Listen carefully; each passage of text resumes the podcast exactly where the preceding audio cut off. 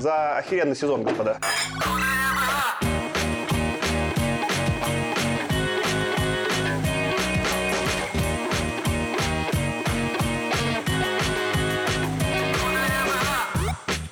Всем привет! Это снова «Худо не было» подкаст. Подкаст про научную фантастику. Добро пожаловать на третий сезон. Третий сезон! Третий сезон! Раз начал орать, давайте представимся. С вами сегодня я, Саша. Я Аркаша. И Артем. Заметьте, я орущий Артем. Я орущий Артем. Всем привет! Третий сезон! Если вы нас слушаете с самого начала, то помните, что первый сезон был про фантастику 40-х, 1940-х, если что. Второй сезон был про фантастику 50-х. А прикинь, если мы были таким подкастом, когда первый сезон про 2040-е. Вау, для фантастики, кстати, нормальная тема, да? Да, найти все, что происходит в 2040-е и про это записать. Вау, через типа, ну, реально... И потом, типа, какой-то там, какую-то кассету или что у нас там, ну, какую, господи, кассету, эти флешку зарыть куда-нибудь в бутылке, значит, под землю, в бункер какой-нибудь, и чтобы потом нашли и соотнесли правду с нашим подкастом, поняли, что полная херня. Но поржали бы. Нормально, нормально. Для третьего сезона мы решили немножечко изменить формат, и мы будем обсуждать в этом сезоне комиксы. Но временно измени формат. Временно, временно, да, чуть-чуть, чтобы отдохнуть от э, древности и переместиться в наши дни. Ну, просто Дюну отложили, и сезон с Дюной мы тоже отложили, ну, чтобы со- ну, соответствовать. А, да, мы реально, ну, мы из-за ковида Дюну отложили. Да, мы так и продумали же все это. А Дюну еще раз отложили? Ну, один раз отложили, но там больше, чем на год, как бы, этого хватило. Ну да, да, согласен. Но вы не пугайтесь, мы, во-первых, расскажем, как в комиксы погрузиться, и это все современные комиксы, очень доступные. Если вы даже никогда не читали, рекомендуем с нами все-таки остаться на этот сезон, будет очень познавательно. Но давайте перед тем, как мы какие-то серьезные вещи про комиксы обсудим, немножечко, ребят, а чё, как дела, чё вообще, какие новости, что читали, смотрели в последнее время? Какие-нибудь подгончики есть у вас? Я начал читать Люци Синя, задачу трех тел, и я ее очень долго читаю, потому что в целом у меня какой-то период... Просто читаю на китайском. Бум! Книга мне очень нравится, но мне кажется, мы правильно сделали, что решили отдохнуть, вот взять какой-то перерыв, потому что я реально понимаю, что я вот какое-то время прям не мог читать. Прямо вот у меня какое-то было отторжение чуть-чуть к тому, что нужно открывать книгу новую там в телефоне или где-то и пытаться в нее погрузиться.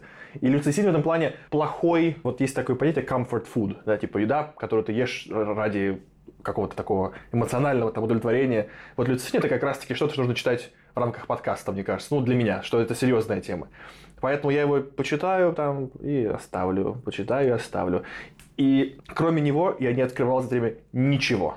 Из того, что я еще делаю, это я недавно подсел на какие-то советские фильмы и сериалы. Например, сейчас я кайфую от 17 мгновений весны. Но, опять-таки... Слушай, прикол, прикол. Я вообще, я, я по-моему, рассказывал, я ничего советского не смотрел вообще.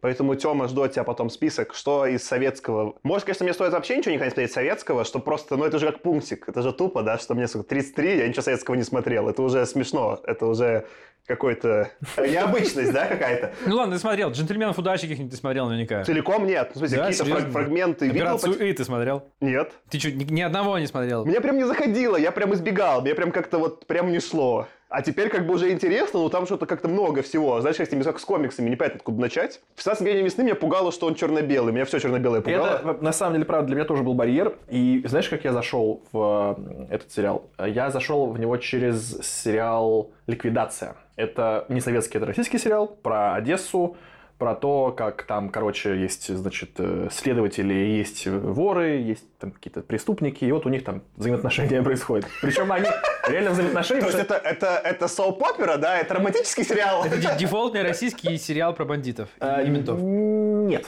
Он, как тебе сказать, смотря что ты имеешь под дефолтным, но это типа не улица разбитых фонарей все-таки.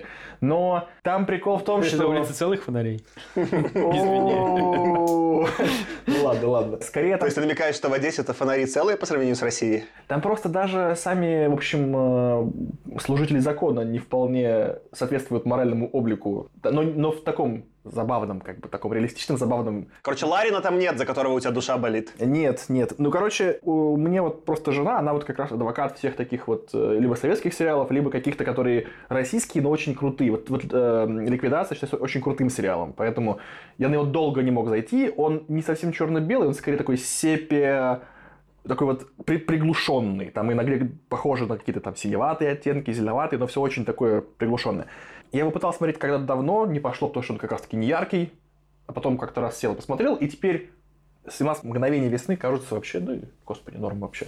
Но он, кстати, есть раскрашенный, если что. Но говорят, что он раскрашен не очень хорошо. М, Типа как-то не очень, ну как-то нереалистично чуть-чуть, Не те еще нейросети, чтобы хорошо красить. наверное. Ну, мне кажется, еще там true фанаты говорят, что не true, неправильно. Ну, естественно. Смотреть. Не соответствует задумке автора. Ну, мне кажется, черно-белое кино вообще не проблема смотреть. Кстати, смешно, что ты уже второй человек, который мне за две недели советует 17 мгновений весны. Прям Видимо, мы в какой-то, удивительно. может, мы в какой-то возраст входим, когда такой вот ретроспектива такая назад, думаешь, наверное, я чего-то не знаю Я про... думаю, это просто забавное совпадение. Нет. Я думаю, надо точно смотреть, э, потому что у меня хоть какая-то тема для обсуждения с дедушкой про культуру появится. Он такой, о, наконец-то, понимать что-то стало к 30, да? Что-то хоть... э, Но надо, надо уметь настраиваться на эти фильмы или на эти сериалы, потому что настолько в- все водочки? медленнее, настолько все медленнее и размереннее, что, ну, там, смотреть, как главный герой смотрит в окно секунд 20, это too much, сейчас кажется.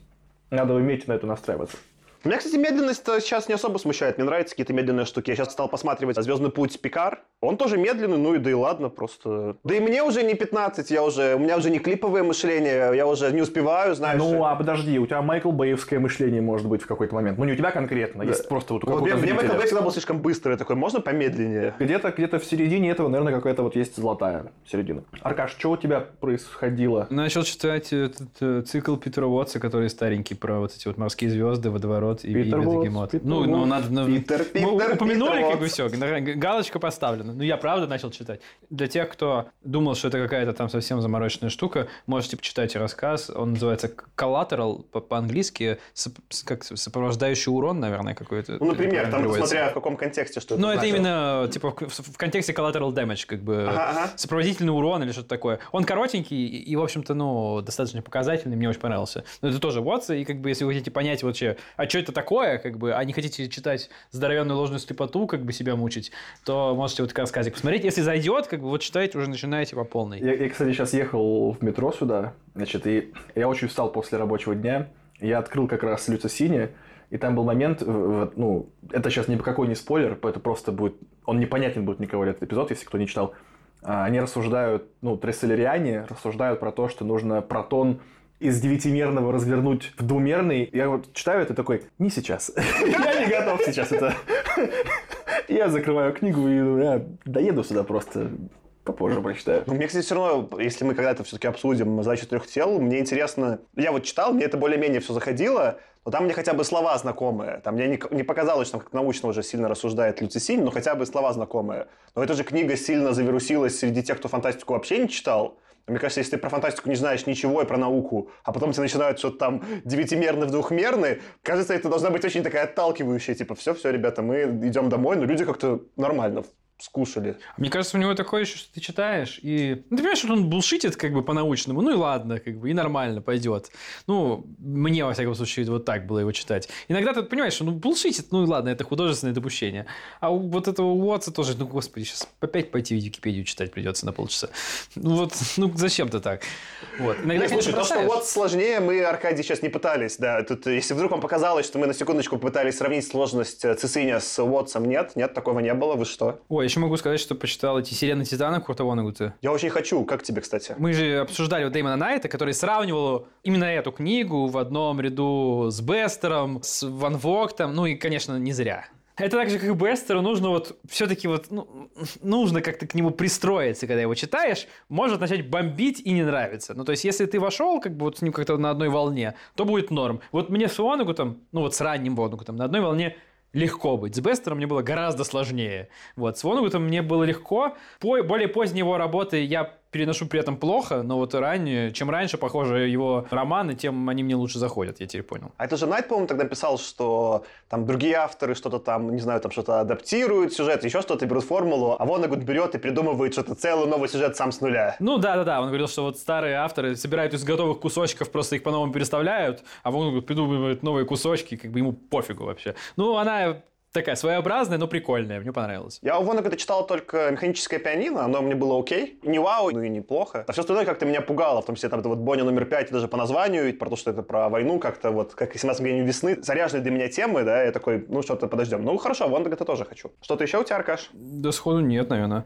Я хотел вас спросить, вы мо- этого, раз уж мы про комиксы. Вы «Майора Грома» смотрели, нет? Еще нет. Я вот тоже не, не успел еще. У меня есть э, товарищ, который очень-очень мне его расхваливал, поэтому, ну, типа, из уважения так должен посмотреть, но пока вот... как- Почему-то меня это интуитивно пугает. То есть у меня почему-то, короче говоря, у меня как бы сразу майор Гром все равно ассоциируется почему-то с э, ночным дозором.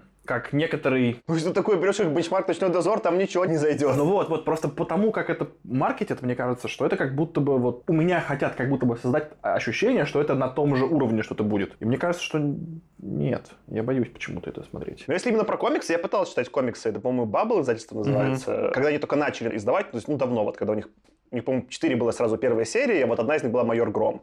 И они, конечно, ну, там, поначалу я не смог их читать. Это все было очень прикольно, что они попробовали, что начали делать, ну, это прям по американской модели, вот серии взаимосвязанные. За бизнес и маркетинг отлично, но контент мне какой-то слабоватый показался. Но они сами признают, что у них в начале эта серия про того же Майора Грома была слабенькая. Ну, то есть Да, она, она потом, она потом разошлась. Они утверждают, не знаю. Вот, вот. А потом я ходил и просто с чуваками в том же Чука Гике разговаривал. Они говорят, что там многие стали прям коллекционными их, типа вот эти выпуски, что многие не найти. Я не помню отзывов сам- самих чуваков с Чука Гика, но что люди прям, прям очень кайфанули. И то, что чуваки сняли фильм на основе комиксов, по сути, как и американцы, меня как история прикалывает. Я, может, только ради этого посмотрел, потому что, ну, блин, прикольно. Ну, что-то замутили. Так, давайте, наверное, я что-нибудь расскажу. У меня четыре, четыре штуки, которые я читал, смотрел. Как, мне как будто всегда важно значит, сколько в начале, да? Вы обратили внимание? Ну, очень консалтинг стайл. Типа, ты сначала говоришь, сколько У меня тебя даже буллетпоинты записаны Ну, в это понятно. Ну, Один написал Аркаша. Я почитал уже книгу «Нон-стоп» Алдиса. Я не помню, какое там имя. У него сложное Бра-. Брайан, Брайан Бра- Олдис. Брайан Олдис, наверное, да. Я хотел сказать Алдиса Пельша. Алдиса Пельша. Это один-один к твоей той шутке. Вот это.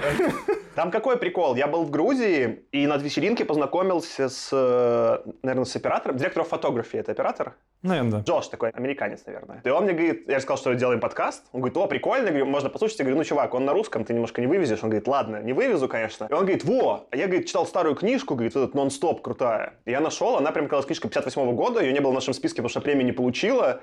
И она, когда вышла, как-то ее не приняли, да, ну, в смысле, фурора не произвела, да, а потом стала культовой. И типа, многие серии считают очень, типа, значимой в жанре, и она прям зашла мне. Хотя вот у меня было прям усталость от старых книг, но это написано очень свежо.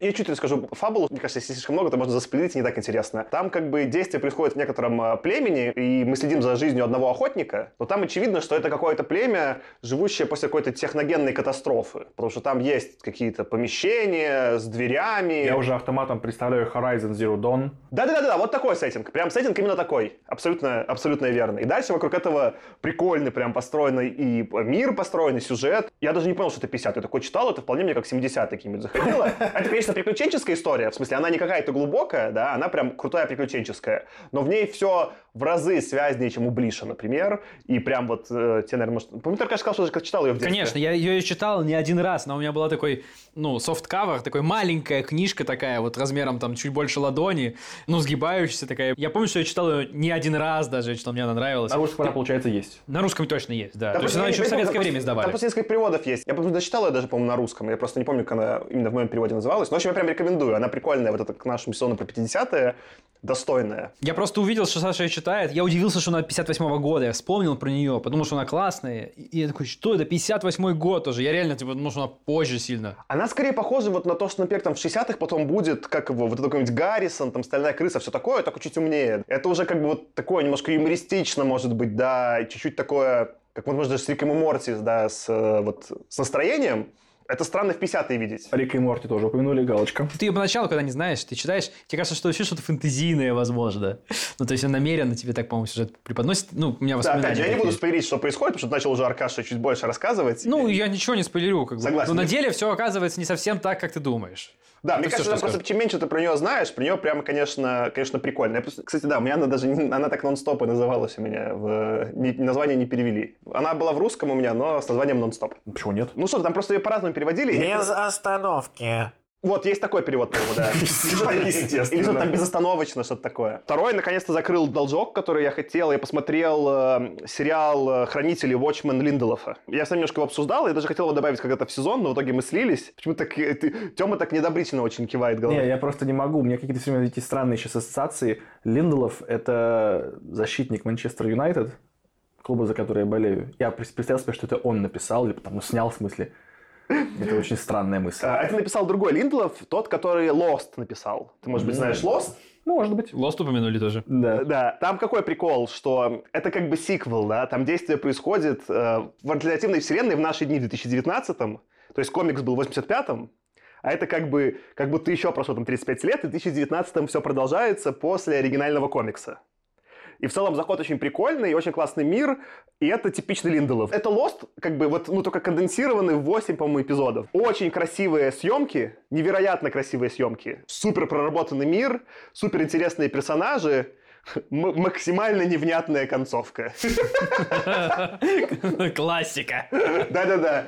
Но в целом рекомендую посмотреть хотя бы чисто за продакшн, это снято, ну там невероятно какие-то актеры, и снято это вот по бюджету как какие-то крутые фильмы. Именно что вот технические. И там куча и классных спецэффектов, и всего. Непонятно, где он столько нашел денег. То есть это как бы это дороже местами Игры Престолов выглядит. такой, типа, вы чего? Хотя, казалось бы, какая-то нишевая. И плюс они красивую историю продлили, что это именно сиквел такой вот, ну, в наши дни. И в этом смысле довольно уважительно к первоисточнику. Ну, ты говоришь дороже «Игры престолов», а «Игра престолов» выглядит первые сезоны, ну, первый сезон, достаточно дешево. У них не было много денег в первом сезоне. Они потом только раскрутились и зашли, но там же есть какой-то там... Вообще за три копейки снимали. Вот есть какой-то пилот, который никто не видел, там видел, там, условно, 20 человек, которые они старательно скрывают, который где-то лежит, но они никому не показывают, который ужасный был. Потом они пересняли все, но все равно это было за три копейки. Mm. Ну, просто, не знаю, какие-то другие там сериалы смотрел того же, вот, не знаю, Пикар хотя бы для красоты. Меня впечатляет, когда в сериалах есть массовка настоящая из людей, да, когда прям декорации, в смысле, что там они вот придумали всем копам там какие-то маски, у всех костюмы там, и это все видно, что физически сделано, да. Я когда такое вижу, я не всегда в кино, в кино часто CGI просто нарисовали, на компе нарисовали, а тут видно, что они прям заморочились. Вот такое немножко ощущение, как вот «Звездные войны», что когда видишь столько много всего физического и много массовки, это как-то впечатляет. На уровне сериала и такое мало. Вот, ну, просто в «Игре престолов» были крутые массовки. И к теме комиксов я сейчас читаю ран Гранта Моррисона. Я немножко буду позже упоминать у нас тоже в этом эпизоде. На «Бэтмене». Я долго его вот как раз-таки как, как ты часы не сейчас откладываешь, я долго откладывал Моррисона. Это, наверное, самый сложный ран на Бэтмене, самый недоступный. Для того, чтобы в него погрузиться, мне пришлось прочитать часть комиксов из 50-х, 60-х. Там, ну, в общем, там, там такой уровень э, вообще погружения и дичи, а как ты узнал, что он такой недоступный? Я пытался его читать. Я когда читал много комиксов там э, в, в универе, когда мне было там 20 лет, да, я пытался начать, я ничего не понял. Я вообще... И наверняка есть какие-то фан-сайты, где пишут, какой логике нужно читать прям там... Смотри, смотри, и он непонятный даже читать его в порядке. То есть тогда я немножко потерялся, потому что еще и в порядке запутался. Сейчас вот его издали не в России, но в Америке, в Омнибусе. То есть там как бы все нужные из всех серий разных собрано, типа три больших тома. То есть он уже как Омнибус бы... это формат издания комиксов, когда большая такая дурища. Когда уже типа вот все, ну вот все, что есть, это как бы вот какое-то абсолютное издание, да? все равно ничего не понятно. Там просто Моррисон, мы потом про это чуть поговорим, он все время прыгает из прошлого в будущее, в настоящее. Там у него такой очень мистический стиль повествования. Он отсылается к всей истории Бэтмена, начиная с того, как начал выходить в сороковые. И там есть референсы важные для понимания сюжета к историям про Бэтмена из 40-х. Мне потом пришлось видеть комиксы про него из 40-х, 50-х, 60-х. Это такой вот retcon всего совсем. Только сделанный при этом очень-очень круто. И рисует его еще мой любимый художник, но вот он чаще всего с Грантом Моррисоном работает, э, Фрэнк Куайтли, я почему-то Куайтли его чаще называю. То есть это еще нарисовано. Ну, не все, там Куайтли рисует, может быть, процентов 30, да, но вот то, что рисует Куайтли, это еще божественно нарисовано. И я прям вот немножко это, это как работа, я чуть продираюсь, но это очень круто. А из более тупого я вот все форсажи посмотрел. Все форсажи, я подготовлен, можно идти на F9. Вообще считаешь, что «Форсажи» — это уже фильмы про супергероев стали? Просто ну, у них конечно. Нет, у них нет просто плащей, ну, типа, ну это точно супергерои. Абсолютная бестолковость и суперсилы у них. Ну, они же уже в космос в этой части новой полетят. Э, что за спойлер? Это же... Я даже- Форсаж невозможно заспойлерить. Можно, можно, Да потому какое- что когда... Я трейлеры даже не смотрю Форсажа, потому что там самое крутое это сет-писы, декорации. И когда ты видишь декорации не зная, это круто. А когда тебе показали, вот когда я видел трейлер к восьмому, что, что скала уже подвинет э, торпеду, это потом уже в кино не так удивляет. Дамы и господа, у нас происходит какая-то очень драматичная история сейчас. Я ничего не понимаю, очень переживаю за ребят.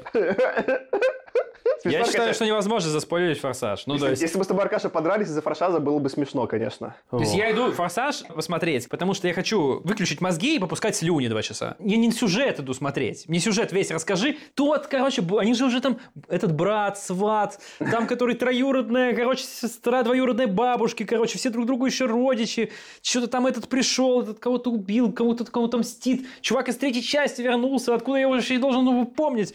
Я мне- теперь всех помню, Аркаша, по именам. Смотри, я согласен про сюжет, но я не согласен, знаешь, это как на американских горках. Если ты знаешь, что будет следующим поворотом, не так страшно. А, кстати, интересно, сейчас, секундочку. Ну, я- у вас, конечно, интересная драма сейчас происходит, но давайте вот, э, вот вам такой вопрос вброшу. Если соединить то, что Саша говорил про комикс про Бэтмена и историю про Форсажа. В комиксах есть такая, кажется, общепризнанная проблема. Хорошо бы знать историю комиксов. Ну, кон- конкретно серии какой-то, да, которую ты читаешь. Потому что могут быть редконы, могут быть отсылки, и ты можешь их просто не понять. И качество твоего прочтения комикса сильно может ухудшиться. Вплоть до того, что Саше пришлось там типа искать комиксы с 60-х, 40-х и так далее. В Форсаже это не так естественно. Ну, однако, да, когда мы там, допустим, в какой-то момент увидели Хана, что он там где-то жив там или, или мертв, но в, в прошлом, неважно. Justice for Han. Да, да, да. Все равно это меняет твое, да, как бы понимание. И понятно, что, ну, в смысле нет, почему? Ты же, ты же в этот момент такой, «О, делал же, я, Я же не делал». помню, кто такой хан. Слушай, ты, Аркаша, смотрел невнимательно, но я, Тёма, с тобой очень согласен. Это очень крутое наблюдение. Я вот сейчас пересматриваю, именно такой вывод сделал, что на самом деле сейчас самый актуальный комикс в мире — это фильмы «Форсаж». но они не позиционируются так. Аркаша говорит про них так, как будто это совсем жвачка. Это, в принципе, так и есть. Но они все равно используют какие-то формулы, которые реально работают. И в частности, это вот отсылки к прошлому. Это не просто отсылки, внимание, просто давай поймем, откуда были редконы изначально. Просто смотри, что происходит, да? В комиксах их писали много-много лет, и просто потом приходили новые какие-то авторы, и приходилось делать редконы, чтобы просто что-то, ну, потому что уже столько накопилось, и это все какое-то безумное, да, что Но это десятилетие. Да, это десятилетие.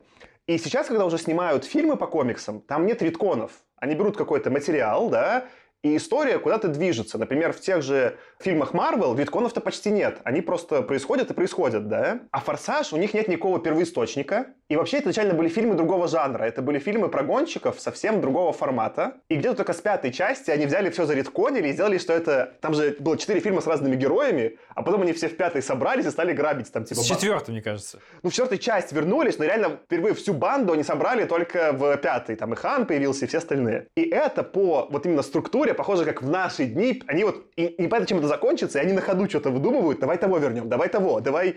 И там это, конечно, Аркаш немножко упрощенная редконность, но когда я вот смотрел, самый кайф от просмотра их всех вместе был именно в том, как они безумно вспоминают а вот там был на заднем плане чувак в первом фильме, и вот он теперь появляется. И ты такой, что? И как бы в «Форсаже» это не так важно. Аркаша все равно прав в том, что особого прям смысла глубокого там нет в «Форсаже». Как и в комиксах про супергероев. Ну что, там все дерутся, кто победит? Ну, в ц- ну хотя Ну, да. ладно, чё. знаешь, есть хотя бы какой-то там Танос условно какой-то философией, почему это делает. Форсаж. Но она не у всех есть философия тоже там. Ну, да, это, это правда, да. Там есть герои плохие, которые просто потому что они плохие, или потому что хотят все захватить. Ну, наверное, да. То есть, если ты Ну, посмотришь на Форсаж, там в целом... К слову, в восьмом «Форсаже» же там уже главная злодейка Шарлиз Терон, и у нее как будто есть философия. Она максимально примитивная, она как типа, ну, супер бавленый Танос, но она чем-то, ну, в рамках хронометража, который у них есть, это очень примитивно сделано, но сделано. Меня вот это скорее порадовало. Ну, в общем, «Форсажи» норм. Я был сноб, мне не нравилось. Я такой, что там, физика, не... это все ужасно. Я прям был сноб, но я посмотрел, и больше мне, всем мне нравится. Меня больше поражает, что, знаешь, они как бы вот что-то, какое-то подобие единой истории выстраивают, хотя если ты вспомнишь, что как бы там восьмой части, они думают, что спасают мир, что-то там, какие-то реально там их нанимают, какие-то мировые проблемы решают. В первой части это было, были бандюки, которые грабили фуру с DVD-плеерами, и которым втащил водитель фуры в итоге. Они ее не ограбили. Так, так, Аркаша, Они получили потому, люлей от потому и круто. фуры, В этом как ты бы. и. Если я читал эти комиксы про Бэтмена из 40-х, у него там еще даже нет суперзлодеев врагов. Он просто ловит, ну, бандюков обычных на улице, в смысле, ну, каких-то, ну, просто, понял, там с ножиком кого-то пырнул, он говорит, я тебя поймаю. Там нет даже Джокера никакого еще. Это, но в, в этом же и прикол, во-первых, что, с одной стороны, как бы, герои растут, как бы. А во-вторых, это смешно, потому что... Это, Растут. Это подтверждает эту теорию про то, что там э, сценаристы, это там семилетние, семи, там, семи- семи- семи- семиклассники, в том, что, типа, как там в школе какие-то были там споры, а я больше, нет, а я, я больше, а у- нет, у меня больше просто. И у них просто есть как бы бюджет на то, чтобы каждый раз просто повышать ставки бесконечно. И это прикольно, потому что не понимаешь, куда это может привести. Все, смысл там кончился, осталась только какая-то гусарская удаль, типа, где просто Почему нет? Ну, уже всем наплевать на реализм. Всем там, ну, никто. Они даже сидят уже, думаю, наверняка там в своей какой-то комнатке пишут сценарий такие. Нет, ну это кажется слишком странно. И такой такой, кому это уже в здравом уме покажется странным? Да насрать вообще. Просто давай. Главное, чтобы, ну, там, ну, хотя бы Ньютона не обидеть. Просто плюс-минус. Хотя уже обидели. Не, Ньютона там они с первой части обижают. Да не, плевать им. Мне кажется, там есть один человек в мире, который ко всему этому относится серьезно, это Вин Дизель. Ну, то Да, ну, нет, не думаю. Не-не, ну, то есть он же по-серьезки, как бы прям вот... Но он играет. Он играет себя всегда, такого крутого мужика мачо в белой маечке. И с, с вот этими пацанскими цитатами из пабликов ВКонтакте. Пей сколько хочешь, Ты же- но только корону. Да, да, да, да, да, да, да, как бы. Не отворачивайся от семьи, даже если семья отвернулась от тебя. Вот это все, вот это же. У меня реально такое ощущение, ну просто я читал, я не, не смотрел, читал, я смотрел видос про вот персоналию вообще, типа Вина Дизеля, и он реально, например, такой скандалистский такой чувак. Дуэйна Джонсона нет в последней части, в девятой. Они же посрались. Да, да, они Кто из них, как бы там, они оба там были продюсерами там какой-то. Потом вот э, Дуэйн Джонсон решил, что он сам по себе снял вот этот форсаж, как бы Хопс и Шоу, который не очень зашел, и потом Вин Дизель обиделся, как бы, и его не... А Вин Дизель еще...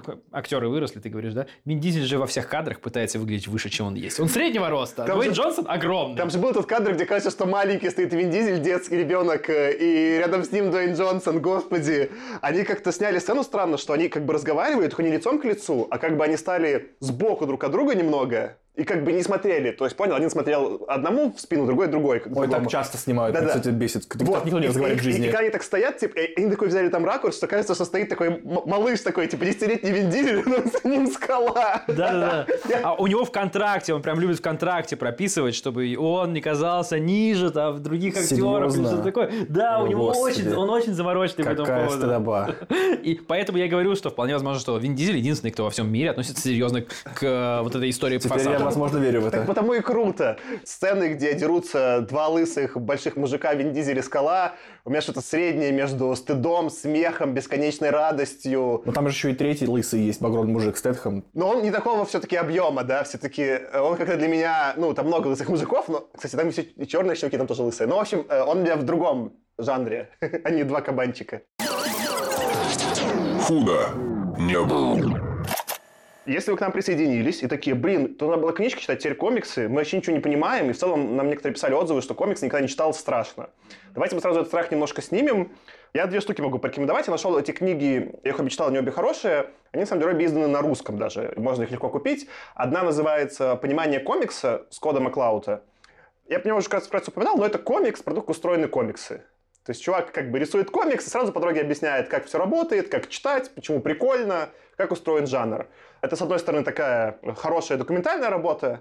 Прикольно, что именно в медиуме комикса То сделано. есть мы теперь немножко и просветители, что ли? А нам не нужно ли случайно теперь кажется, согласовывать с правительством Они, они любой подкаст технически становится просветительским просто по, по дефолту. Не факт, наверное, но как Если, вот- если кто-то хочет на нас пожаловать, ты сейчас подсказал. А, вырежем это, Нет, не будем. Рискнем. рискнем.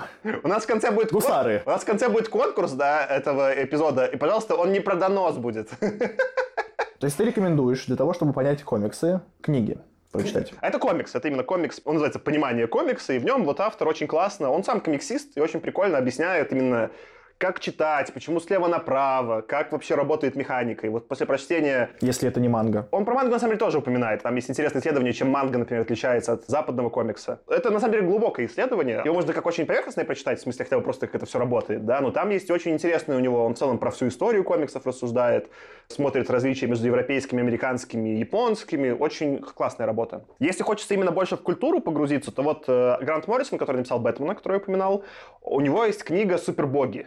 Это прям книга. Это, по сути, некая история супергеройских комиксов американских, что, наверное, ближе всего к тому, что читаем сейчас мы. Ну, мы читаем фантастику, но она чем-то близка к супергероике. Она крута тем, что это личный рассказ, это как бы автобиография Моррисона. Он там описывает, как он все время жрал какие-то разного рода психоделики, пытался писать комиксы сам, а по итоге пересказывает историю американских комиксов. И это какая-то невероятная смесь такой, типа, такого духа Хантера Томпсона, только вот живого творящего автора из мира комиксов. И она скорее именно вот в современную культуру комиксную погружает, не в смысле, как это читать, а в смысле, что это все значит именно в культурном пласте. Меня с культурной точки зрения все время удивляет, что ли, что до сих пор в Америке популярна тема магазинов комиксов. Пришел ногами в магазин, и он заставлен комиксами. Меня как-то это все немножко удивляет на каком-то вот таком уровне, что ну, то есть, получается, люди реально просто покупают эти бумажные комиксы. Прочтение одного комикса занимает примерно, ну, там, не знаю, час, может быть, может, чуть побольше. И у них они хранятся огромными складами в квартире, Чё, в доме. Тебя с книгами вот то же самое не А удивляет? с книгами никто не покупает сейчас, мне кажется, в таком объеме книги, потому что в, в комиксах это конкретно культура. Купить хардкопи. Я думаю, что, естественно, есть люди, которые любят читать книги, но мне кажется, что в комиксах это прям, ну, коллекционируют книги мало кто, мне кажется. То есть, конкретно это каста людей, которые коллекционируют книги, потому что книг очень много. А коллекционеров комиксов, которые покупают их специально вот сериями, выставляют в пол- на полочке, по моим ощущениям, в процентном каком-то соотношении, да, от читающих, больше. Некоторые комиксы еще и дорожают, в смысле, вот некоторые Да. issues, они прям... И это меня, это меня как-то немножко удивляет. Так же, как вот эти все там фигурки, collectibles, которые не распечатанные, стоят дороже. Все это, у меня вот вся эта культура, она мне непонятна. Мне э, в этом смысле, ну, возможно, я там очень рано перешел на чтение электронных книг. Мне кажется, что и в комиксах тот же самый принцип. И это не с негативной точки зрения говорю. Просто меня это удивляет, что вот, вот это как бы определенная тема. Пойти в свой локальный местный комикс-стор и найти там вот последний комикс и купить его, прийти домой конкретно вот с этим комиксом и прочитать его в 21 веке кажется мне уже каким-то атовизмом. Но это прям тема там. В Америке, по крайней мере. Смотри, в России, на самом деле, сейчас даже больше, чем в Америке. Я вот, э, видишь, любил комиксы как-то с детства, хотя их невозможно было достать. И когда я уже вот учился в универе, открылся в Москве Чук и Гик. И когда он открылся, у них, по-моему, стоял всего лишь там один стеллаж с комиксами, не издавали почти ничего. Теперь там, не знаю, зашел на Amazon или в Чук Гик, там просто почти все можно, что вот есть сейчас актуальное, купить э, в русских изданиях, вообще нет никакой проблемы. Даже вон, понимание комикса, супербоги, все, что хочешь, есть. И в Москве, на самом деле, несколько магазинов комиксов, там даже, по-моему, два Чук Гика, даже хотя бы еще есть какие-то другие. В Америке обычно один, ну, может, только в Нью-Йорке несколько магазинов, а так обычно один на город. Культура... В Нью-Йорке е- много. Культура есть. У меня перед тем, как я вот несколько лет назад уезжал э, жить из России, там год путешествовал, жил в Лондоне, и у меня был огромный шкаф с комиксами. Я часть подарил Аркаше, на самом деле, часть просто отдал в Чикагик, они раздали людям. У меня прям была огромная коллекция, которую я жалею, что я потерял. Короче, комиксы прикольно, это бумажная штука. Мне кажется, знаешь, какая параллель, что тебе нужно не с книгами сравнивать. Это скорее как с винилом. То есть это некий опыт. И читать в бумаге прикольно. Плюс на самом деле нормальных девайсов не было читать комиксы. Это вот сейчас только есть, э, по сути, я перешел э, и стал читать больше электронных комиксов, только когда вышел первый iPad с ретиной. Пока не было нормального экрана с ретиной, делать-то особо нечего. Ну, я вот помню, когда я в старших классах школы учился, я тогда любил некоторые аниме-сериалы, и какой-то из один из них, не буду сейчас назвать какой, он, э, впрочем, почему, Шаман Кинг, господи, в чем такое? Э, Я понял, если Шаман Кинг, это не- не он, он тогда, да, шел в ТВ, и в какой-то момент я заку- как бы все, он закончился по ТВ, а это было не все. Я скачал мангу, и тогда это было гораздо сложнее, чем сейчас, в плане найти, чтобы какие-то фанаты на русском языке отсканировали мангу и выложили в каком-то структурированном виде, чтобы можно было скачать. И я смотрел их там в каком-то там убогом старом PDF-вьювере или там в чем-то там. И это было неудобно, но это вполне было читабельно. Для того времени это было... пф, где были огромные мониторы, я все дочитал, то, что там было доступно тогда. Нормально, но я просто скорее про массовость, да, как бы культуры, что тебе нужно, чтобы, ну, типа, люди читали, должно быть удобно. Сейчас действительно, ну, сейчас же вот был этот огромный комиксологи запустился, где можно покупать легально комиксы, его купил сейчас Amazon, сделал частью своего. Ты можешь, на покупать на Амазоне комиксы. Там есть какая-то культура коллекционирования, комиксы отличаются от книг тем, что они сильно сериальные, и там раз в месяц, либо раз в неделю выходит новый issue, например, когда вот Хокс Покс выходил, например, раз в неделю выходили серии. И в этом есть возвращаемость, да, что на этом живут магазины комиксов, что люди приходят там в Америке, например, да, покупать эти one issue каждую неделю. Постепенно там сейчас больше переход в книги происходит. С книгами, конечно, ну, немножко другой жанр. Ты покупаешь книгу, когда ты хочешь купить книгу и читаешь ее. У меня еще есть какое-то странное, возможно, очень утилитарное объяснение, почему в Америке это может быть популярно, популярнее, чем у нас. Просто потому, что они гораздо больше живут в домах частных, больше места для того, чтобы хранить комиксы, как, в принципе, и все остальное. Да не, мне кажется, тебе много места не нужно под комиксы. Ну, то есть, на это Нет, ты ну, если они найдешь. каждую неделю выходят, Ну, слушай, вот в советских хрущевках, короче, на там, 40 метров видел такие библиотеки. а у хорошо людей. ли? Ну, Знаешь, типа, мне бы- как раз кажется, что не это, к тому- захламляет. Хорошо, нехорошо, это другой вопрос. Но просто люди книги там собирают огромными полками. И зачастую это просто по инерции, потому что были и выкидывать жалко. Это Но понятно. тем не менее, как У бы. моих родителей тоже была в Воронеже огромная по меркам их квартиры, опять-таки в пропорциях библиотека. Открывали ли эти книги когда-нибудь? Нет. И поэтому в 21 веке, мне кажется, что ты уже больше думаешь над тем, как пространство освободить от того, что ты не используешь. Ну, вот, например, у тебя есть 200 комиксов в коллекции. Ну, я не думаю, что ты их открываешь. Слушай, смотри, конкретно с э, комиксами, как с любой контркультурой, на самом деле с книгами сейчас то же самое. Э, Бумажные книги же все еще продаются. Одна из важных причин, она в статусе. Например, мне это стало очень понятно, когда я вот работал в американском стартапе и делал звонки с американцами, и за ними есть полка с книжками, там не случайно стоят книжки. Чуваки прям, ну, есть доля понта поставить, что там, вот я сейчас прочитал то или все, а эту книгу там, не знаю, Шерил Сандберг посоветовала, а эту Цукерберг или что-нибудь еще. Книги, как и комиксы, это не то, что вид статуса, это вид как бы субкультурной коммуникации. У меня, например, в этом смысле, мне удивительно, да, вот у моей бабушки действительно несколько шкафов. У меня никогда не было столько комиксов, сколько у моей бабушки книг. Причем моя бабушка эти книги не читала. Ей почему-то нужно было их там доставать. Она что-то из этого читала, но вообще не все. Все комиксы, которые у меня стояли в моем шкафу, вот у меня был один стеллаж заполненный комиксами, я их все прочитал. И, и многие из них я перечитывал, к слову, справедливости ради. И это было прикольно, типа, ну, во-первых, эм, на самом деле, это, э, я не знаю, как сейчас, сейчас, наверное, получше, особенно в России. Ты зря ты говоришь, мне кажется, сейчас в России, возможно, комиксов даже больше, чем в Америке продается. По крайней мере, как-то, ну, магазинов больше, какой-то движ я вижу, да. И- я, Слушай, ну я вот сейчас э, недавно был на хлебзаводе, в Москве есть такой э, хлебзавод, там вот есть еще, по-моему, Чукагик тоже еще один открылся, и там то ли какой-то автор приезжал подписывать, то ли что. Стояла очередь на улице, 500 метров людей в магазин комиксов. Слушай, ну ты, ты был все равно в таком месте, очень концентрированном. На хлебзаводе стоит магазин с комиксами и куча людей, которые их покупают, но на всю Капотню ни одного магазина комиксов. Хо, мне кажется, это теперь хороший бенчмарк будет. Да, На всю но- капотню и дальше что-то. Нет чего-то. Да, так, смотри, а книжных там более чем один. Да. Читай город какой-нибудь есть. ну так и в Америке комиксы, я же говорю, контркультурная штука. В Нью-Йорке один самый главный большой Forbidden Planet магазин, ну, типа магазин комиксов. Часто в городе, типа, например, был в Питтсбурге, там всего один он в принципе. В да. Нью-Йорке их прям много. Там несколько, да, но типа, ну, типа, в Сан-Франциско, по-моему, там два или три. Ну, то есть количество магазинов комиксов в Москве и в Питере очень много. В Питере же очень крутая культура, там 28-й.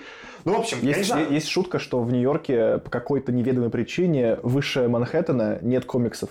А в ниже Манхэттена, ну, географически, чуть ли не в каждом районе. Слушай, мне кажется, это просто ну, на туристов рассчитано все равно. То есть в Нью-Йорке очень много туристов, и как бы комиксы там, не знаю, большая часть там туристы покупают. Просто Нью-Йорк плохой бенчмарк.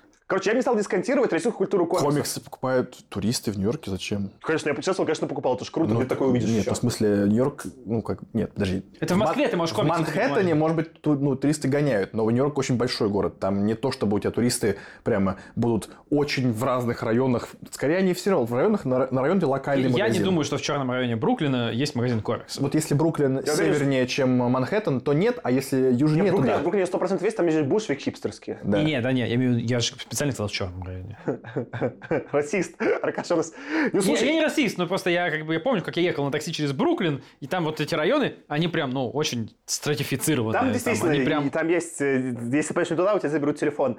Короче, комиксы в Америке тоже нишевая все еще фигня, да? Она стала сейчас более массовой благодаря фильмам, но все равно комиксы читают сильно меньше, чем фильмы. Это как бы субкультура. По сути, это поп-культура, и она была только вот в 40-е, 50-е, 60-е, когда это было вот прям ну, таким мейнстримом для подростков. И с тех пор это, сейчас это не так.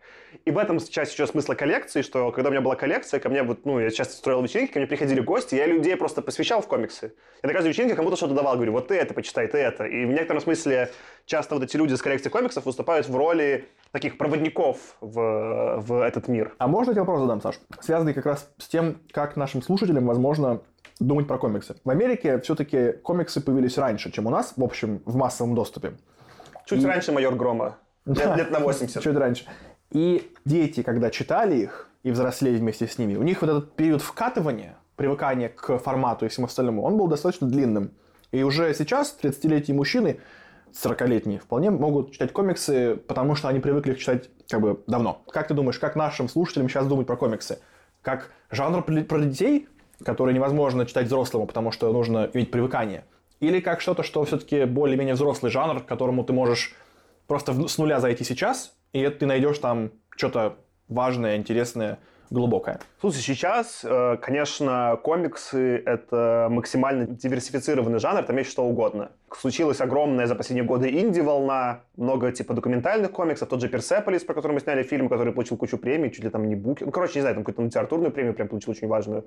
Я тебе больше скажу, сейчас можно найти в России изданный на русском в бумаге комикс для любого возраста, интеллектуального уровня, бэкграунда и жанра. Есть просто историческая штука, что больше были, видимо, американские, там есть немножко перекос в супергероику, и этого чуть-чуть, может быть, больше на полках, да, но сейчас есть что угодно. Это раз. Поэтому не стоит бояться, можно найти прям вот что угодно документальный, вот Персеполис, например, отличный поинт, это, по-моему, про девочку в Иране, документальный комикс про ее там, типа, страдания, и вообще это автобиографическая история, там, типа, девочки, которая, по-моему, бежала из Ирана, да, и вот есть такие штуки. Можно найти смешные, где супергерои друг друга мутузят, можно найти какие-то инди-комиксы, где какая-то там драма, э, любовь, что хочешь, можно найти детективы, в этом смысле жанров очень много. Есть немножко, опять же, перекос, что комиксы американские часто были сериальными, там может быть чуть какая-то высокая, ну, высокий порог входа, понять, откуда начать. Но это только, опять же, скорее важно для супергероики. Если не читать не про супергероев, где там у Бэтмена 80 истории и пойди разберись, где начать, то все остальное часто бывает очень законченными сериями, издается книгами. В России, на самом деле, очень мало издается вот этих one issue, которые как бы как раз месяц. Есть, но меньше этого, да? А почти все издается книгами, и это прям можно по числевого момента издавать. И в этом, кстати, прикол. Я, ну, в Москве я точно рекомендую Чика Гик, в Питере точно рекомендую 28 но я уверен, что остальные магазины комиксов такие, там везде фанаты работают. Всегда очень круто говорить с э, продавцами в магазине комиксов, они прям шарят. И это очень приятный опыт. Это не опыт, как ты пришел в книжный, и там бегает какая-то женщина, которая тебе пытается что-то по названию нагуглить, и ничего не получается, да. Там работают в основном фанаты, которые сами шарят за комиксы. Они с тобой просто очень мило поговорят, поймут, что тебе интересно, и порекомендуют либо какую-то серию, покажут, ты сможешь это все открыть, посмотреть. И в этом смысле сейчас в Москве или в Питере, я не знаю, как в других городах России, я просто меньше, меньше был смотрел, заанбордиться в комиксы очень легко, очень легко. И это еще сейчас жанр очень демократичный. В том смысле, что тебе, например, там ту же книгу произвести, ну, не знаю, фильм снять, это дорого, да, а комикс, в общем-то, тебе произвести довольно дешево относительно, да, и там много именно инди-авторов, очень интересных голосов, которые делают какую-то документалистику классную. Поэтому... Саша, а сколько стоит комикс в среднем? Что-то там в Москве 400-800 тысяч, смотря сколько там страниц и... Подожди, ну это такой уже, это уже волюм, а не один ищу. Да, ну это прям книга, в смысле, вот книга на э, сколько-то страниц. То есть один выпуск, как бы вот, вот, который ежемесячный выпуск, он дешевле стоит. Да, ну ежемесячный зачем покупать, особенно нашим слушателям, это ну, же для коллекционеров. Короче, ну вот книга, ну сколько там, на 200 страниц будет стоить там от 400 до 1000 рублей. Ну, сравнимо с книгой, короче. Ну, это, конечно, подороже книги, потому что там полиграфия поинтереснее, но это не какое-то безумие. Ну, смотря какой книги тоже. Книги бывают за полторы тысячи, за две, то есть э, по-разному. Там, скорее всего, за полторы-две будет чуть больше страниц в книге, но в целом комиксы стоят не... Ну, в смысле, это дороже, да, но это не как-то безумно дороже. Я вот студентам вполне себе мог отложить на сколько-то там, на что-то раз в месяц. Я ходил в Чугик, покупал. У меня есть, кстати, дома сейчас две непрочитанные книги, и одна из них даже запечатанная еще, что наверняка повышает ее стоимость. Adventure Time. Adventure Time очень хороший комикс. Это вот, наверное, самый успешный комикс издательства Boom. Они прям удачные. Мне кажется, чуть более детские, может быть, чем сам мультфильм, который в какой-то момент стал очень психоделичным. Но это, кстати, вот, наверное, они, и, по-моему, Рик и Морти тоже Boom издают, если не ошибаюсь. Я могу путаться в издательстве. Вот. Это такие, наверное, два самых удачных примера, где в дополнение к сериалу сделали хорошие комиксы. Я прям Adventure Time читал, он прям прикольный. Рик и Морти вообще прикольный, ну, в смысле, он прям... Я голоса, я когда читаю Рик и Морти, я голоса слышу, типа, ну, с индука просто в голове. Я не могу их отключить. Я вообще, если возвращаться к тому, что с чего ты начал, Артем, меня удивляет, что тебе кажется, что там эта индустрия там больше, чем книги. Мне кажется, индустрия книг на порядке прям больше, чем индустрия комиксов. А когда я сказал, что она больше... Ну, ты, ты как бы сказал, что ну, их очень много, там что-то Нет, такое. Индустрия книг... Я говорю, что их много. Индустрия книг, конечно, больше, чем комиксов. Я про это никогда не говорил. Мне кажется, что как в Америке просто комиксы нишевые, да, так и в России они пока нишевые, но они сейчас стали доступными. Если вот, условно, когда я приехал в Москву учиться на фестивале в 2005-м, это нельзя было купить нигде, потом появился, не знаю, там, в шестом году Чок и Гик или там в седьмом, да, и там было чуть-чуть. Сейчас ты приходишь, есть на русском что угодно, На самом деле, в большинстве книжных есть уже хорошие полки с комиксами. На самом деле, даже... Я говорил, что у меня есть внутреннее ощущение, что если взять мно- всех людей, которые читают книги, и множество всех людей, которые читают комиксы, то внутри этих множеств доля людей, которые коллекционируют книги или комиксы, кажется, что будет больше среди комикса Сто процентов, сто процентов. Ну, это да, это да. Вот это я имел в виду. Все, что я Все, сказал. я понял. Это сто процентов верно. Комиксы просто красивые, понимаешь? Факт. Это Но мне вот это бумага, это издание, их открывать. Они еще все-таки, вот я хотя читаю на iPad, iPad чуть поменьше. Ну, у кого-то может огромный про за миллион долларов. Ну, тогда вообще экономика не сходится, ему проще купить бумажные комиксы. Он все-таки поменьше. Например, там вот э, абсолютное издание было «Хранители», оно просто было вот в России, по-моему, Аркаш его показывал, оно было такое... Тот, кто меня забрал его на вечеринке и не вернул. Если вдруг этот человек нас сейчас слушает, чувствую вину. Оно у какого-то там издания больше, чем А4, да? Это просто очень круто, приятно читать. Прям вот именно сесть и читать. Мне кажется, тоже тут можно сравнивать, знаете, с какими-нибудь книжными сериями тоже. То есть, если вы сравниваете вообще с людьми, которые книги читают в целом, да, там, включая все, все что угодно, там, вплоть до Дарьи Донцовой, как бы любовных романов, детективов и так далее. Наверное, да.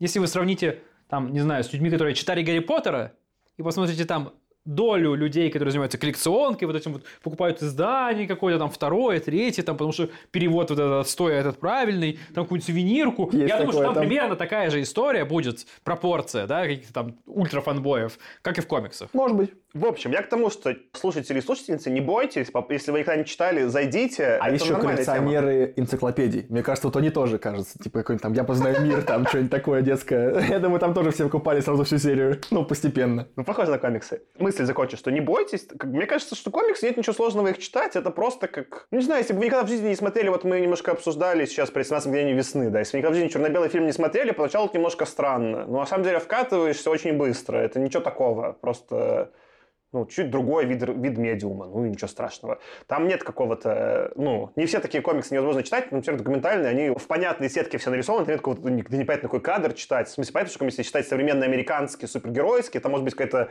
разворот, где ничего не понятно в каком порядке читать. Но в большинстве комиксов будет не так, все будет очень прямолинейно. Ну, в общем, те, которые мы будем обсуждать, это история, которой не нужно ничего читать заранее, которая начинается с первого выпуска, который мы будем обсуждать, и заканчивается. Да-да-да, это важный поинт, что в комиксах много сериалов, но вот именно для нашего сезона я выбрал три серии. Они все написаны в десятых, ну, то есть вот в предыдущей декате. Они все с началом и с концом. Ну, почти. Сага с полуконцом, но Брайан К. Вон славится тем, что он все свои серии заранее концовку планирует, там будет в какой-то момент хороший конец. Там не, не нужно вообще ничего знать. Начинаешь с первого выпуска, и вся информация здесь, и будет красивая концовка. И это бонус, что это не, не HoX/PoX, где надо, что, какие X-Men ы, что происходит. Тебя с нуля говорят, поехали. Мы вот садись с первого форсажа и поехали. Худо не было. Давайте немножечко э, вкратко набросим, опять же, в качестве рекомендации, раз мы начали говорить про комиксы. Что вообще вы читали из комиксов или из sci-fi, что можете посоветовать? Наверное, давайте я начну, у меня подлиннее список. Я не буду долго распространяться, но то, что вот прям мне зашло, я рекомендую и авторов назову. Кикмана, кто у нас будет в этом сезоне, у него мне нравится Manhattan Projects. Там безумный комикс про то, как э, с пулеметом э, Эйнштейн убивает фашистов. Хокспок, собственно говоря, House of X Powers of Ten мы читали в этом подкасте. Это Хикман тоже. Можете, например, получить эпизоды, найти, почитать. Он прикольный. Мой любимый автор, который у нас опять же будет в этом подкасте сейчас в сезоне, это Брайан Кавон, который написал сагу. У него много. Он в основном пишет именно sci-fi. Это прям все именно sci-fi комиксы. У него есть э, Paper Girls, это самый свежий. Это такой его версия Stranger Things, только про девочек. Очень классная. Есть Ex Machina, это про супергероя, который стал мэром Нью-Йорка. И есть Why the Last Man, про то, как э, вымерли все мужчины на планете, остался только один, и все женщины пытаются его убить. Я мало читал европейских, но вот э, есть Ходоровский, такой режиссер, который в какой-то момент стал писать комиксы, он в какой-то момент объединился с Мёбиусом, одним из самых известных французских художников, и у них есть серия Инкаль. Я не помню, они там как-то все по-разному называются, но это очень прикольно и визуально, и это вот, наверное, с этого слизывали пятый элемент визуальный, я так понимаю, вот именно с комиксов Мёбиуса, в том числе с Инкаля. Первый разворот Инкаля — это как раз-таки город, где машины такси летают по небу. Прям вот, ну, пятый элемент брал оттуда. Хранители Мура, которые мы сегодня упоминали, опять же, законченная история. Я, кстати, думал, вообще супергеройские комиксы можно ли считать sci-fi? Я решил, что Хранители можно, и вот дальше еще записал, я решил, что X-менов можно и Айронмена. Почему Айронменом? За Айронмена поясни. Ну, он же как бы что-то там костюм построил, электроника, робот, нет? Ну, не знаю, мне кажется, какие-то общие ну, сюжетные шаблоны, которые там исключительно вот Марвела комиксовые. Про Iron Man я больше всего думал, согласен. Есть э, называется New X-Men. Это как раз таки вот Моррисона, которого я упоминал про Бэтмена. У него есть классный ран на X-менах с именно художником э, Фрэнком Куайти, который я тоже упоминал. Он сложнее, на мой вкус, чем Бэтмен, но прикольный. В смысле, там нужно как бы в шаре, что происходит, и становится прикольно. А Iron Man мне нравится, который за Invincible Iron Man, который Fraction писал. Тоже Fraction из моих любимых современных авторов. У Fraction еще есть Казанова, именно такой безумный sci-fi комикс в духе вот Рика и Морти. И, наверное, последнее, опять же, Аркаша, ты сейчас скажешь, может быть, не sci-fi, но я записал «Супермен. Красный сын» э, Миллера, Потому что это, конечно, Супермен никакая не фантастика, да, но там альтернативная история. Он падает в Советском Союзе, у него на груди серп и молот вместо ну, буквы «С», и он на Сталина работает, обращается к нему товарищ. А я считаю, что любая альтернативная история – это по дефолту фантастика. Я вот хочу сказать, что, что значит, Саша сейчас перечислил много разных названий. Я могу предположить, что слушатели и слушательницы ничего не поняли. Ну, то есть, если кто-то не читает комиксы и не, фан, не фанат, то это просто звучало как набор слов. Для меня, например, тоже. И я воспринимаю, чтобы просто настроить вас, слушатели, на то, как этот будет сезон строиться, я воспринимаю это, это как возможность погрузиться в какой-то новый для себя мир. Потому что я не понял ничего из того, что Саша сказал сейчас. И я готов к тому, что это все будет вот такой большой эксперимент. Для меня комиксы тоже достаточно новый жанр. Ты вот начал с того, что спросил, а что мы там читали. Я читал по пальцам пересчитать сколько комиксов, вот, ну, только вот одну там полторы, может быть, серии манги, но это было очень давно, я был там в школе, в Воронеже еще жил, очень, очень давно было. И там пару раз читал X-менов. Поэтому у меня очень ржавые знания о том, какие комиксы сейчас делают. То есть для меня комиксы — это супергерои. У меня вот такая вот прямая связь. Если комикс не про них, то я теряюсь чуть-чуть. Мне кажется, что у меня вот просто есть какая-то внутренняя установка. Поэтому для меня вот то, чтобы читать какие-то законченные произведения каких-то общепризнанных вообще мастеров жанра, э, это, ну, типа, такой вот такая, ну, такой новый вызов. Как, например, то, что в целом, когда я читаю комиксы, то у меня есть некоторая сложность после книг, что я читаю только текст и просматриваю просто бегло изображение. Но по факту то, какие профессионалы рисуют комиксы, заслуживает того, чтобы в них смотреть, внимательно вглядываться. Мне трудно это делать пока, я просто воспринимаю это как фон, картинку, потому что я как фильм смотрю, что ты же смотришь эти кадры, они быстро идут, ты не, не ставишь паузу, да, в кино обычно. И то же самое здесь. Я вот проглядываю, вот как взгляд у меня успел читать картинку, так и все. Поэтому я могу комикс прочитать за там, 15 минут. Весь этот опыт будет для меня таким экспериментом. Я вас призываю к тому, слушатели, чтобы, если вдруг у вас раньше не было какой-то предрасположенности к тому, чтобы комиксы читать, попробовать, потому что, возможно, вам это понравится, хотя ох вы сами не знаете. Ох ты на майнд-менеджменте поплывешь со своим подходом. Готовься. А это был, будет первое? Первое. Блин, прям, первое. Прям ну ладно. Будет ну, значит... Во-первых, прикольно, что у нас, как бы, видишь, будет, ты скорее как бы как новичок заходишь. Я когда список составлял, то, во-первых, все, что я могу реально порекомендовать, ну, типа, это я прям рекомендую, я читал еще больше. Я понял, что много хорошего именно научной фантастики, много сайфая хорошего в комиксах, действительно сайфая. И есть, как ты правильно заметил, авторы, и авторы, которые вот я выбрал в сезон, это авторы, которые все время пишут про научную фантастику в том или ином виде. И в этом смысле прикольно, что это не какая-то там выколотая точка, да, это прям большой жанр в комиксах. И много там прям прикольного. Я понял, что много из этого я люблю не меньше, чем книги. Наверное, я поэтому с такой буду немножко как это, я буду топить за комиксы, а надеюсь, ты тоже тему к концу Ты будешь нашим проводником. Хорошо. Что ты, Аркаш, скажешь? Ну, я сильно нового, наверное, много ничего не добавлю, потому что все, что, про что я могу сказать, и такое, что можно порекомендовать, это то, почему снимали или фильм, или сериал еще потом. Причем по после преимущественно. The Boys? Ну, нет, нет, The Boys я рекомендовать не буду. Я могу порекомендовать скорее Притчера, если про тенниса. Дагар Теннис. Вот у него есть Притчер, по нему сняли сериал уже сильно-сильно позже того, как вообще он был написан полностью и закончен. В общем, я сериал даже не смотрел, по большей части, потому что боялся, что не испортят. Как бы я и так все это читал. Если они не сделают... испортили, 100%. Они испортили. Ну, то есть, там были персонажи в целом прикольные, как бы актеры подобраны, но как-то у них все это поплыло, и я решил, что ну и ладно, и фиг с ним не стоило того.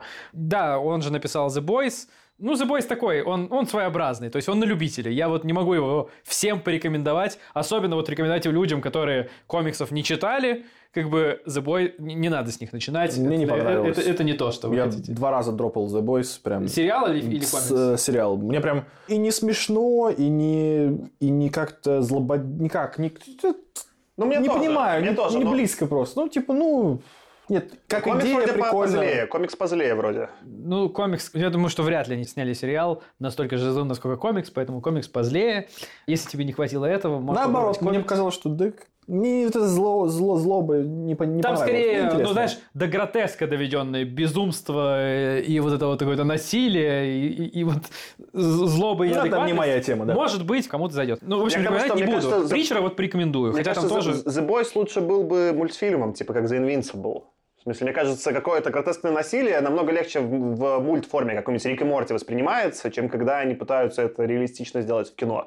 Это сразу какая-то чернуха становится в кино. Вот что. Ну да, вот когда там в самой первой серии этот э, поезд A-Train. Просто, значит, в капле крови разметал как девчонку. Это даже... Смотри, в, в рисованном, как бы, не мультяшном, а вот комиксовом формате это воспринимается по-другому, как когда это вот такая, типа, гор штука, я не знаю. Да, как это по- слишком реалистично. Как, как расчлененка, типа, Да. сериале живом. Да. Это, это по-другому воспринимается, и ты, ну, считываешь это не так. Ну да. То есть у тебя на каком-то эмоциональном уровне нарисованная вот эта вот расчлененка воспринимается не так же, как когда, Ну да. типа, кровища и кишки натуралистичные. Поэтому, может быть, да, Саша прав, что это пошло бы как сериал гораздо лучше и дешевле. Уж как сняли, так сняли. Ну, собственно, из The Boys и Preacher я вот читал до того, как э, по ним сняли сериалы. Точно то же самое было с Walking Dead. Как бы его, конечно, я не дочитал до того, как начался сериал, потому что сериал начался раньше, чем он закончился. Я, кстати, Walking Dead, у меня вот было с ним так, что я его прочитал. Я когда-то в 2000, наверное, каком-то там, не знаю, 12 или там 13 году прочитал вообще махом все, что было к тому моменту, там за лето. Ну, не за лето, не за, за- за пару недель летом, в общем. Потом как бы кончились выпуски, я год не читал, год снова прочитал залпом все, что есть, и вот так вот делал, но последний раз у меня был подход где-то два с половиной года назад, надо сесть и дочитать, он вроде как закончился, вот. Сериал как бы начался после, сериал, кстати, я, я все-таки вот, вот этот сериал, который я стал смотреть. Первый сезон был еще ничего, второй еще вот ну, ту- туда-сюда, ну, ну, дальше совсем такая тягомотина, конечно, пошла, я прям вот я смотрел достаточно долго, сезон до четвертого или пятого, но я потом жалел, что так сделал, как бы не надо было в них верить. Если вы смотрели сериал и вам не понравилось, вы дропнули, забудьте. Вот прям комикс точно стоит попробовать, если вам начало сериала понравилось. Не буду говорить за то, как кончится, как бы, ну, тут как бы как всегда может быть. Что еще? Ну, у того же Кёркмана есть Invincible, вот уже упомянутый. Хочется с продолжения наших тупых шуток спросить, типа, как кончилось? Они дошли? Дошли 100%. Invincible, вот... ну, Кёркман, я просто хочу добавить, что я тоже его читал. Я не читал его, когда я читал Invincible. Кёркман, конечно, самый такой наркоманский автор. У него это он просто мастер клиффхенгеров. Вот у него прям его комиксы невозможно отложить. Я понимаю, вот сейчас, когда Аркаша рассказывает. Просто есть какие-то комиксы, например, тоже вот Моррисона, да? Я такой читаю, читаю, сколько-то мне понравилось, я могу отложить, пойти спать, да? Вот Кёркман это человек, которого я прям вот э, в виде комиксов бинжвочил. Я по ночам, что там дальше? И невозможно просто спрыгнуть. Он как-то вот он умеет прям тебя настолько цепануть. И не- это даже не какой-то. Вот, я даже не уверен, что это... Вот это фастфуд прям, знаешь? Вот, вот ты вот говорил, Тёма, что ты можешь там 17 мгновений весты отложить или что там, Люсициния, да? Кёркман это не отложишь. Ты просто такой... Еще! Еще! Да-да-да, это и в Invincible работает, и в этом. Invincible тоже, я, он закончился тоже, кажется, да? У меня с ним то же самое, что с Walking Dead. Прям я его точно, э, ровно в таком же формате начинал. Позже начал, читал ровно так же, вот сел раз в год, все, сегодня я полдня читаю комиксы, как бы все, больше ничего не делаю. Вот, Кёркмана. Ну, и вот эти вот новеллы Мура я читал, и Вифа Вендетта, и, конечно, Хранителей. А больше-то я ничего, собственно, почти не читал. Во всяком случае, так что не могу вспомнить. Ну, Manhattan Project, но как-то прям он даже как комикс очень быстро сдал. Прям задел был классный. Вот, ну, очень прикольная идея. Но буквально на третьем волюме уже стали сами повторы, как бы, а дальше и совсем скатилось, ну, стало скучно. Худо не было.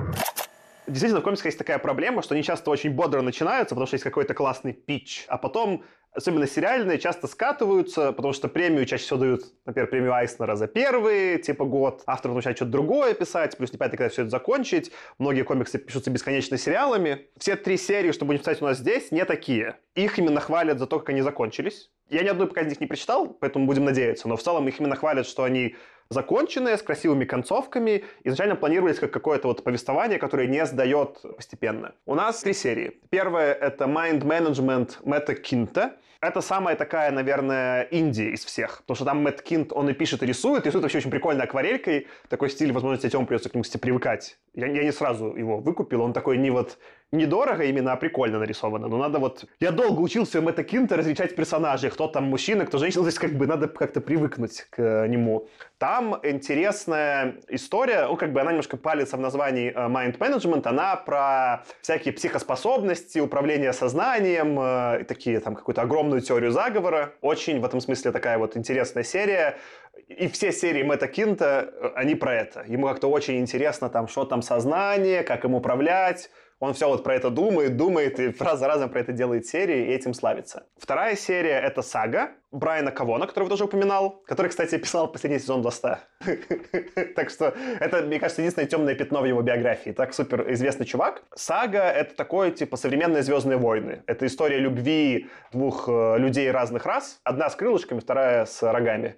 Вот, они там эти расы воюют где-то в космосе, там, там такая вот, как, знаешь, как империя и кто там, и повстанцы в «Фильме Звездных войн». А эти ребята пытаются жить обычной жизнью. Там много какой-то просто вот современной жизни. Каких-то там типа ЛГБТ-движухи, просто секса, просто какой-то бытовухи. И все это с красивым... Там очень красивая, по-моему, Фиона Стейплс, художница рисует. Он прям потрясающе круто. Кстати, да, Тёма, все эти три серии очень круто нарисованы. В отличие от комиксов, вот этих как бы сериалов э, супергеройских, там художники не меняются. Там как бы все эти серии все время одним и тем же художником нарисованы. И это, конечно, создает какую-то цельность э, повествования существенную. И последнее это East of West. Этот Хикман, которого мы читали в Хокспокс. Там такой типа киберпанк-вестерн про то, как э, ковбой на электролошади э, борется с четырьмя всадниками апокалипсиса. Mind Management East of West, это вот прям... Mind Management чуть пораньше закончился, по-моему, в 16 году. В East of West, по-моему, только чуть ли там в 19 или 20 это прям свежак-свежак он завершил. Интересно, серия. получится ли обсуждать East of West без привязки к Westworld? Без А, Кстати, э, скорее всего, нет. Сага, она не совсем закончилась, полуконцовка случилась, и они взяли на два года перерыв, чтобы потом продолжить. В этом смысле она не совсем закончена, ну, как бы условно законченная, да? Но Брайан Кавон, он, он славится именно хорошими концовками. Я читал все его другие комиксы, там какая-то будет арка, очевидно, осмысленная. Не просто нас бросят в воздухе как, и потом забудут про нас. Нет, они просто взяли перерыв. Вот, в таком, наверное, порядке мы будем их читать. Насколько сложно будет нашим подписчикам и подписчицам, и слушателям и слушательницам найти все эти комиксы, чтобы тоже следить? Хороший вопрос. Mind Management на русском, это будет найти сложнее всего, его не сдавали на русском. Вам придется его где-то либо купить электронно, либо как-нибудь найти. Не знаю как. Его бы сложно было по-русски издать. Сагу издают сейчас прямо на русском в бумаге. Можно пойти купить вообще там, скорее всего, даже вся издана. Все, что есть.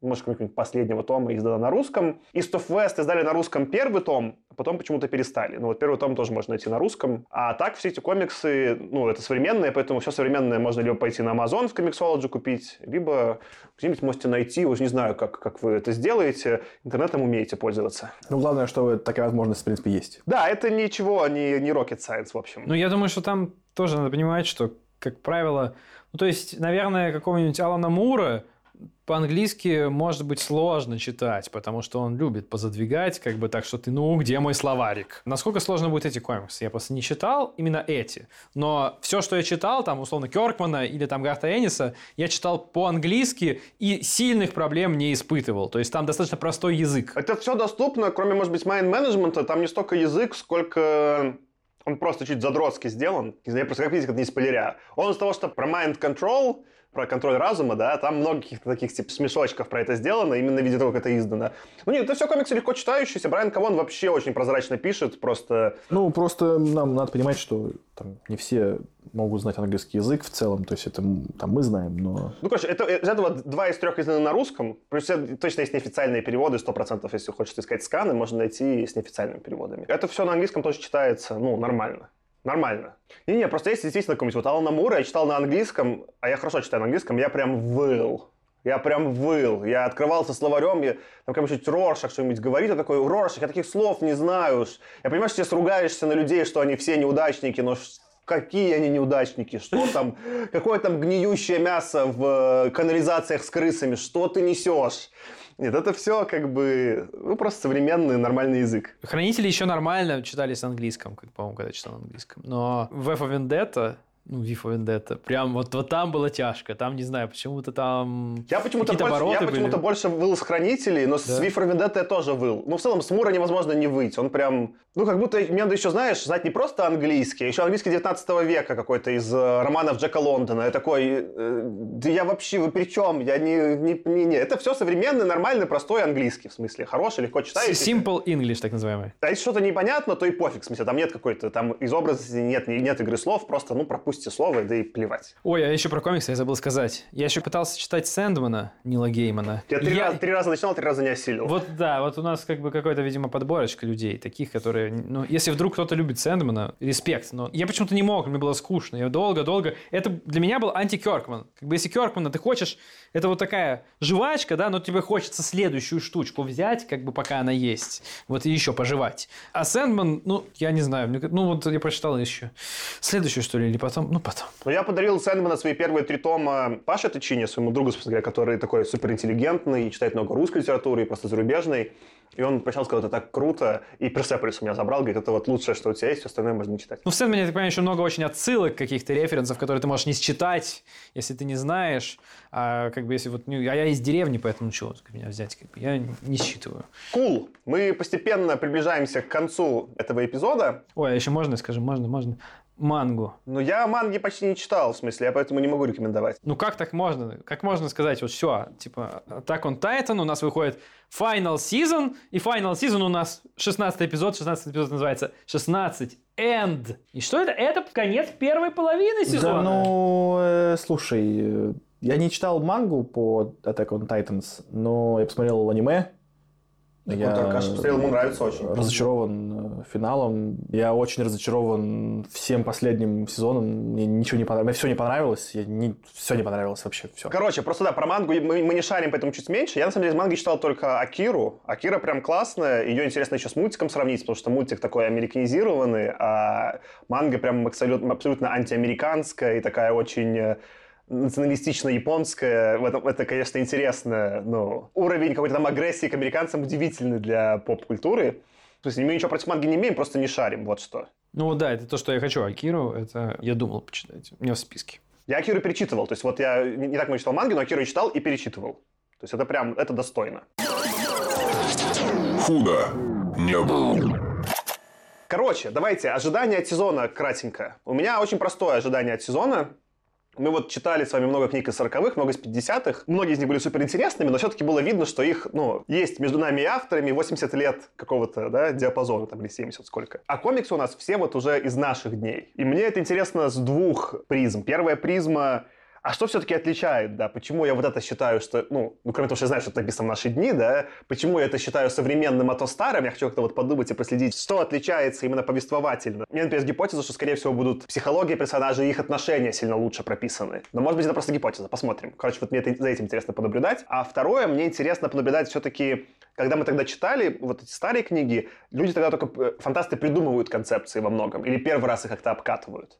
А современные же все-таки какие-то источники, они скорее берут уже вот этих кучу концепций фантастических и как-то уже просто начинают их обыгрывать. Они уже, очевидно, не новые концепции предлагают, а просто новый взгляд на эти концепции. Вот тут тоже мне будет интересно посмотреть, в чем отличие, да.